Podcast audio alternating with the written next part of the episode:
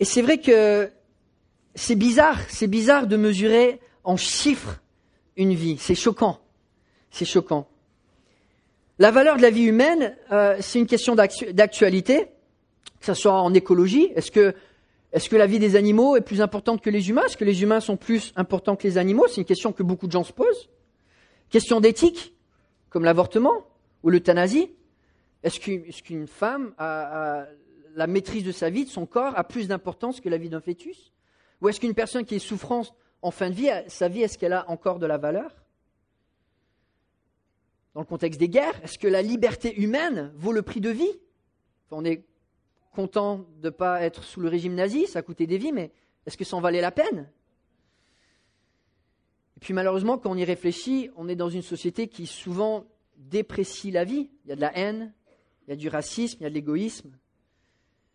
Et oui, on veut considérer notre propre vie comme précieuse, mais si on devait demander à votre voisin combien vous valez, qu'est-ce qu'il dirait lui? À ses yeux, combien est-ce que le, gars qui vous klaxonne derrière dans les embouteillages, vous valez combien à ses yeux? Et c'est vrai que voilà, on, aimerait dire que la vie est inestimable, mais est-ce que c'est vraiment le cas dans la manière dont on se traite euh, au quotidien? Alors quand j'étais au Québec, en tant que gamin, on, avait cette blague, c'était que comment est-ce qu'on se rend riche très rapidement au Québec? J'ai déjà raconté, je pense. Et si vous êtes québécois, pardonnez-moi, enfin français plutôt. On achète un français à sa vraie valeur et après on le revend à la valeur dont il s'estime. Bon. Mais on le sait, la valeur d'une vie humaine, elle est inestimable. La valeur d'une vie humaine, oh, ça ne se compte pas. Et, la Bible nous dit qu'on a été créé à l'image de Dieu. Et chaque individu, il est irremplaçable. Une vie humaine, elle est unique, elle est spéciale, elle est, elle est dotée de l'image de Dieu. Et il n'y a aucun prix qu'on peut mettre sur une vie humaine, n'est-ce pas? On ne peut pas mesurer quelque chose d'aussi précieux, d'aussi unique dans l'histoire de la vie humaine. Et on le sait, que ce soit pour notre conjoint, pour nos enfants, pour nos parents, pour nos meilleurs amis. Enfin, leur, leur vie est inestimable, ce n'est pas remplaçable. Et quand ils partent, il y a un trou qui est, jamais comblé. La vie est inestimable. Et la beauté, la valeur de la vie, n'est-ce pas ce qu'on célèbre à Noël? Que finalement, oui, nous, on compte la vie comme inestimable, mais le seul qui pouvait payer un prix inestimable pour nous donner la vie éternelle, ben, c'est celui qui a la richesse infinie, c'est Dieu lui-même. Et c'est ce qu'il a fait en venant sur terre à Noël, ce qu'on célèbre. Il est venu pour nous donner cette vie éternelle. Lui, il a payé le, prix le plus élevé qui puisse exister, sa propre vie. La vie du, Dieu incarné. Il s'est sacrifié pour payer le prix inestimable que nous, nous on ne pouvait pas payer, pour racheter nos vies brisées et racheter nos vies mortelles. Oui, la vie a un prix. Ce prix est inestimable. Et il n'y a qu'un Dieu infini qui peut payer le prix. C'est cette vie que nous célébrons à Noël et c'est cette vie qu'on célèbre avec les baptêmes, ce symbole de la nouvelle vie, des nouveaux départs.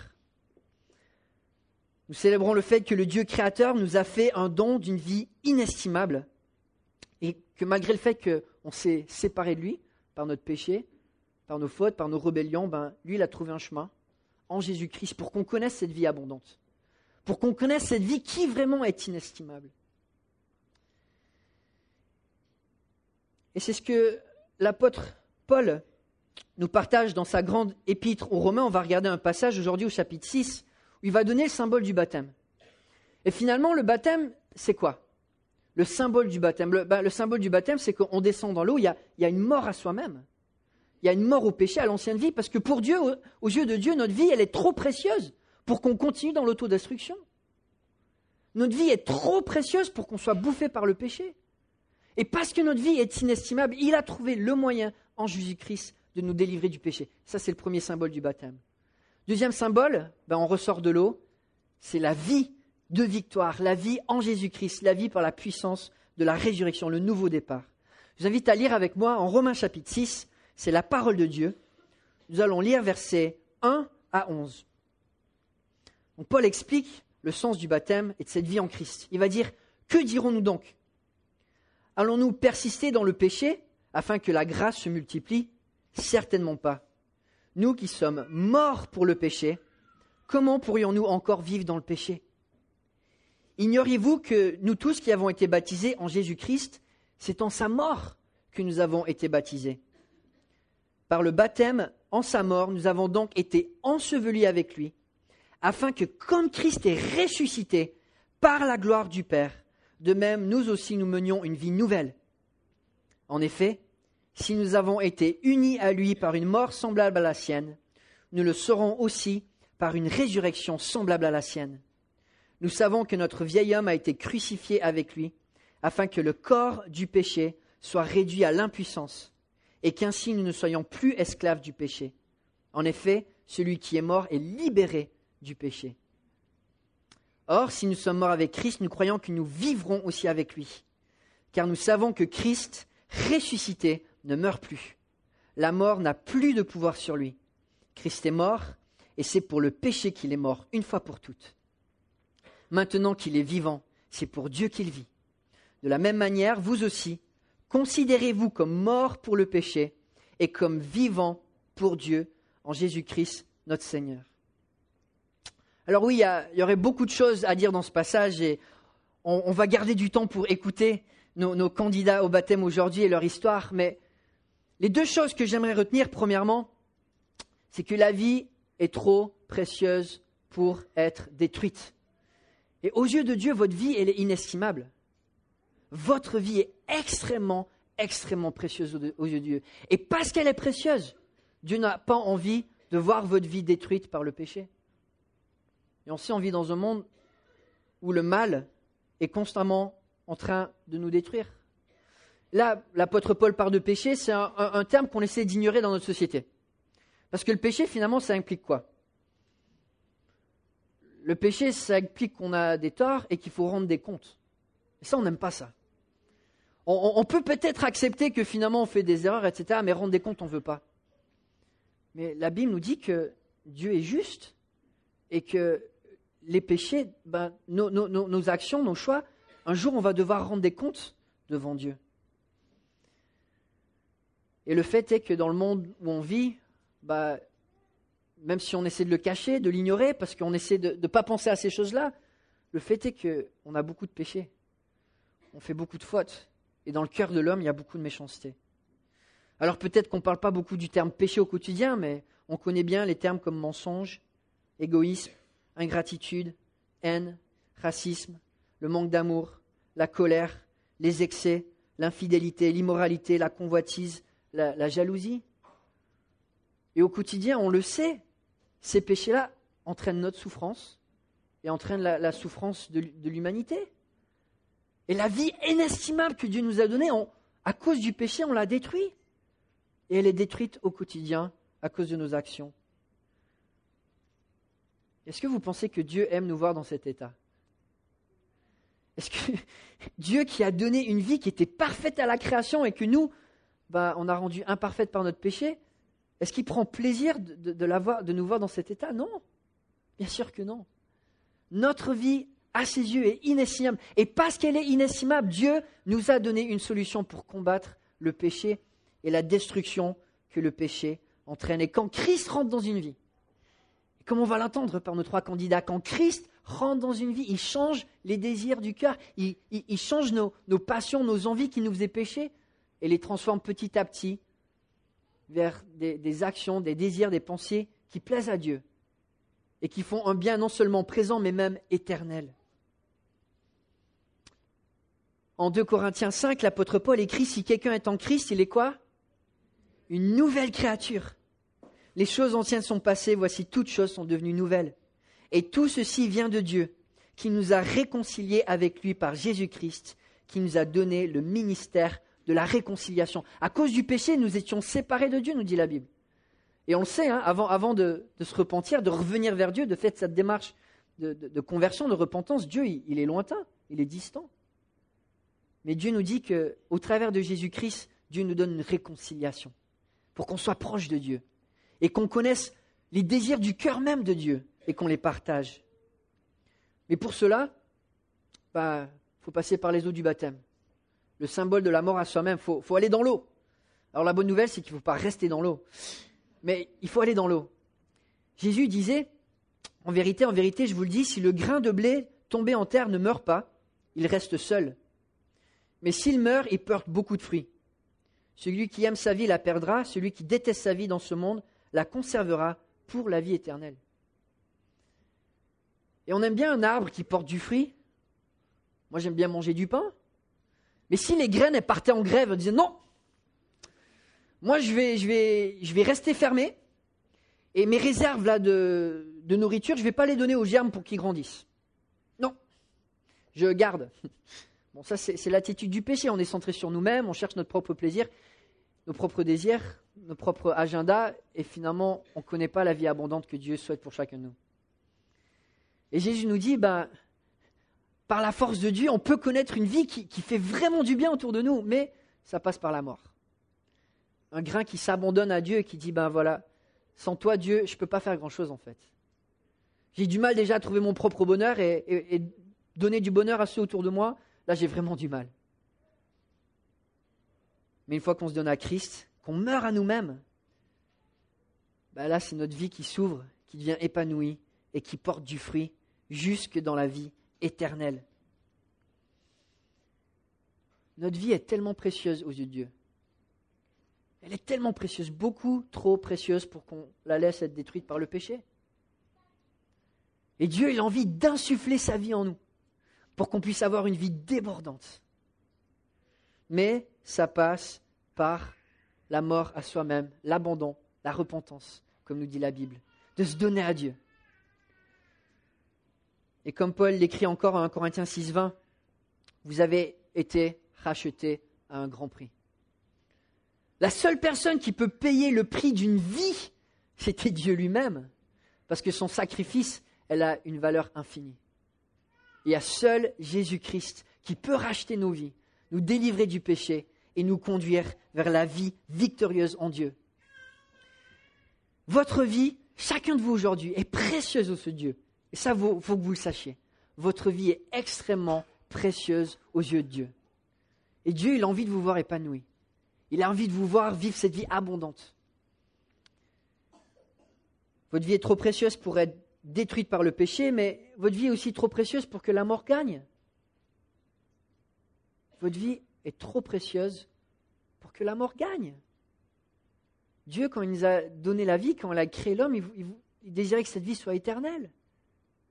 On le sait, le salaire du péché, c'est la mort. Dieu, il est parfait, et dès que nous, on est imparfait, on est... c'est contradictoire à sa présence.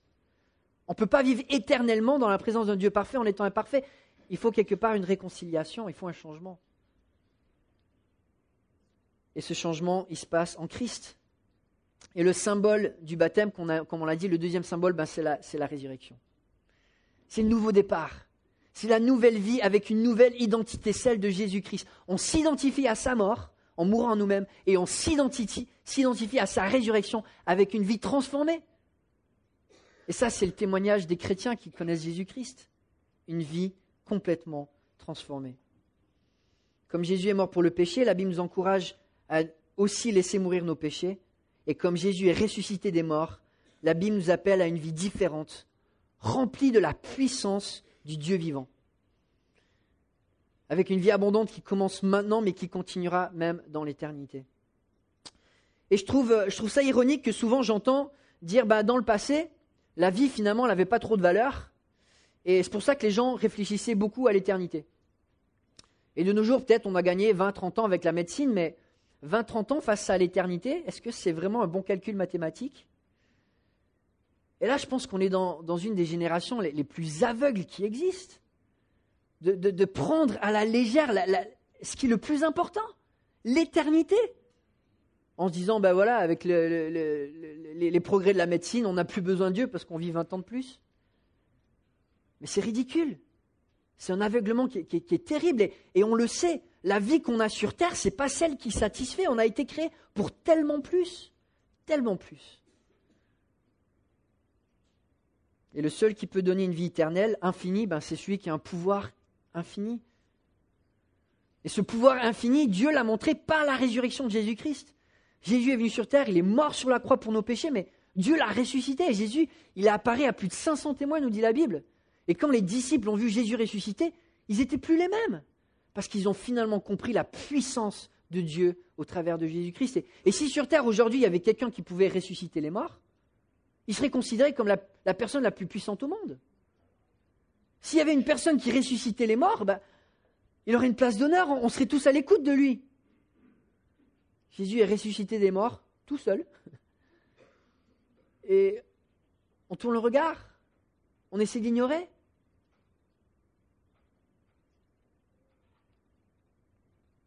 La puissance que Dieu a révélée par la résurrection de Jésus-Christ, c'est cette même puissance que Dieu nous donne, cette puissance qu'on ne peut pas calculer pour vivre une vie transformée. Une vie, comme Paul le dit, on n'est pas esclave du péché, on n'est pas contrôlé par des désirs, des passions. Finalement, on est contrôlé par une vision qui est beaucoup plus grande, beaucoup plus belle, une vision qui est éternelle et qui s'attache au cœur même de Dieu. Comme je disais, en économie, on mesure le prix d'une vie au montant que nous sommes prêts à payer pour sauver une vie. Pour sauver nos vies, Dieu a payé le prix le plus cher, le plus cher, sa propre vie. Parce que vos vies ont de l'importance à ses yeux. Et si aujourd'hui, le péché est en train de détruire votre vie, sachez que Jésus-Christ est la solution. Et sachez que face à la mort, à laquelle nous allons tout faire face, la seule solution, c'est celui qui a la puissance de ressusciter les morts. Il l'a prouvé. Jésus-Christ. En lui, nous avons la plus la plus grande vie. Je finis avec un passage en Romains chapitre 8, donc deux chapitres après notre passage, où Paul écrit Que dirons-nous donc de plus? Si Dieu est pour nous, qui sera contre nous? Lui qui n'a pas épargné son propre Fils, mais l'a donné pour nous tous, comment ne nous accorderait-il pas aussi tout avec lui? Qui accusera ceux que Dieu a choisis? C'est Dieu qui les déclare justes, qui les condamnera. Jésus-Christ est mort, bien plus, il est ressuscité. Il est à la droite de Dieu et il intercède pour nous. Qui nous séparera de l'amour de Christ? Sera-ce la détresse, l'angoisse, la persécution, la faim, le dénuement, le danger ou l'épée? Au contraire, dans tout cela, nous sommes plus que vainqueurs grâce à celui qui nous a aimés. En effet, j'ai l'assurance que ni la mort, ni la vie, ni les anges, ni les dominations, ni le présent, ni l'avenir, ni les puissances, ni la hauteur, ni la profondeur, ni aucune autre créature ne pourra nous séparer de l'amour de Dieu manifesté en Jésus-Christ. Si vous avez connu l'amour de Jésus-Christ, disons-le, Amen. Amen. C'est un amour qui est réel, c'est un amour qui est concret, c'est un amour qui nous change au quotidien. Pour goûter cette vie que Dieu désire que nous ayons, cette vie pleine, cette vie riche, bah, à un moment, il faut faire un choix faire le choix de faire confiance à Dieu plutôt que faire confiance à nos propres forces. Et ce choix-là, Roham, Louise et Marion l'ont fait. Et on va les écouter dans un instant. Alors nous avons une petite tradition dans notre Église, c'est que chaque candidat au baptême choisit un chant qu'il a touché à un moment avant de se faire baptiser. Donc on va chanter un chant, Notre Dieu, que Roham a choisi pendant qu'il se prépare. Et puis ensuite, je vais inviter Roham, après le chant, à venir nous partager son témoignage et euh, à être baptisé. Donc j'ai invité l'équipe de louanges à venir devant.